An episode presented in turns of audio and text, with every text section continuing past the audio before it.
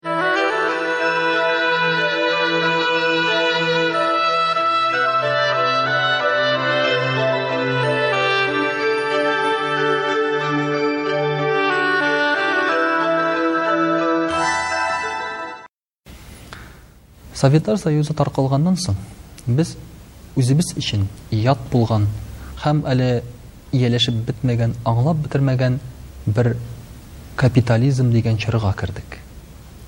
Бу чор үзенә күрә акча белән, мал белән бәйле һәм бөтен әйбернең дә башында мал ята дигән мәгънәгә ия.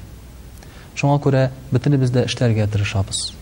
Күп кеше үзенә эшләргә тырыша, Күбрәк акча җыярга, акчаң күбрәк булган саен, мин уңышлырак дигән фикергә килә. Мөхтәрәм кардәшләр, менә бу эшләү дигән нәрсә, ул чыннан да тормышта кирәк. Ислам, мәсәлән, кешенең шәхси бизнесына каршы килми. Кешенең эшләвенә каршы килми. Ә бәлки киресенчә, эшләп кенә ниндидер нәтиҗәгә ирешеп була, ди. Шуңа күрә дә гаҗәп шундый кешеләрне күрергә, кемдер, мәсәлән, акча кирәк ди, ләкин эшләми. Кемдер әйтә, ашарыма юк ди, ләкин эшләми, хәрәкәт итми. Менә кайчакта мәчеткә дә киләләр кешеләр, бер генә тапкыр түгел. Ул гарип гораба түгел, сәламәт кеше, миңа да 100 сум акча бирегез әле. Шундый киңәш бирәбез. Ишек алдын себереп алсаң, сиңа 500 сум бирәбез. Ул әйтә, юк, юк инде, алай себерке тотып эшләп йөреп булмый инде, бетте. Пәйгамбәребез саллаллаһу алейхи вә сәлләм, әгәр аның янына сау сәламәт кеше килсә, ул аңа эш табырга киңәш иткән. Әгәр дә аның ашарына булмаган очракта да ул аңа күрсәткән аны тукландыра торган кәсеп. Чөнки акча биреп кенә аңа ашарына алып бирсәң, бүген ашый да иртәгә тагын ашарга теләячәк бит ул. Шуңа күрә Пәйгамбәребез саллаллаһу алейһи ва сәлләм бер хәдисе бар. Әгәр дә сезнең эшләп торган эшегез булса, шушы эштән акча керсә, аннан да хәерлерәген тапмыйча аны ташламагыз, ди. Менә бер кеше шулай эшеннән китте. Әйтәм, ник эштән киттегез? Ул әйтә, анда эс түлиләр, ди. Күпме түлиләр соң, әйтәм? 15 мең. Мин әйтәм, ә хәзер аннан киткәч күбрәк түлиләрме? Юк ди, мин бит әле эшкә кермәдем ди.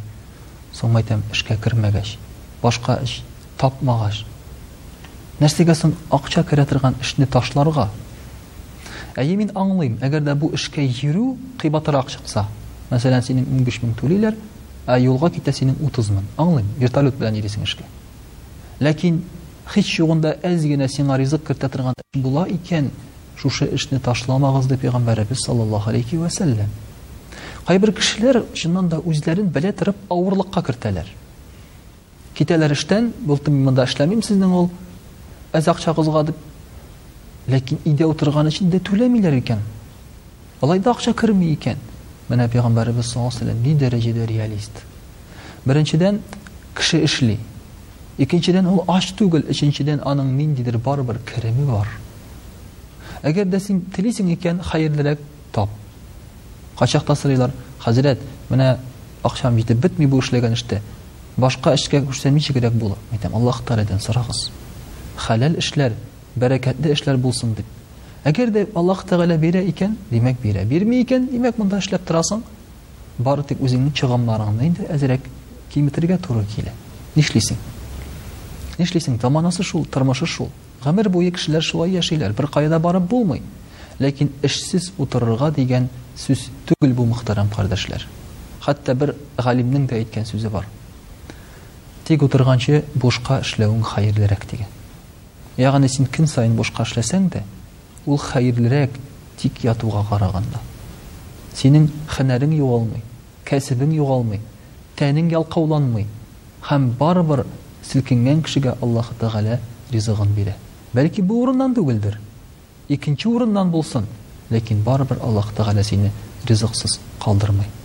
Шуңа күрә дә, мөхтәрәм кардәшләр, Аллаһ Тәгалә дә безгә хәрәкәт бирсен. Хәерле, бәрәкәтле эшләр насыйп әйләсә иде.